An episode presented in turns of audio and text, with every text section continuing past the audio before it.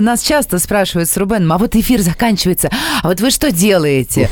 Ну вот, да, сейчас я расскажу, что мы делаем. Дело в том, что после эфира Рубену нужно срочно помолчать. Причем, ну так как бы прям вот совсем помолчать, а мне надо поговорить.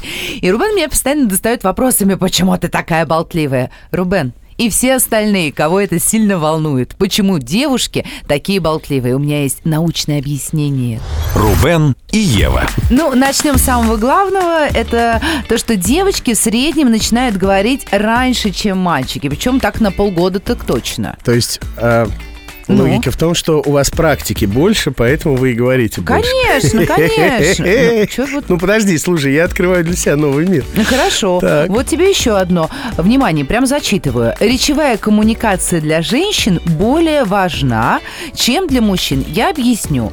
Мужчине достаточно для того, чтобы показать свой статус, ну, как бы... Ну, что он мужчина, в смысле, да? Поступки. Поступки важны. А девушке очень важно, чтобы в том числе поступки ее заметили. О них рассказать, об этих поступках. Логика...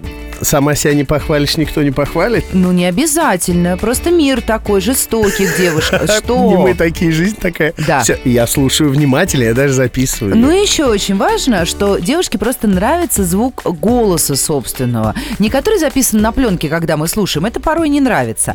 А вот именно когда вот сам говоришь, как вот получается, складывается слова в предложение, приправляя их эмоциональными звуками, наделяя особенным смыслом, считав который можно постигнуть истину. Вот слушай меня, бандерлог, внимая каждой интонации, считывай подстрочник и делай то, что я тебе велю. Слушай меня, слушай. Отомри, все. Ну вот, сейчас я тебе доказала. Залип. Чего? А?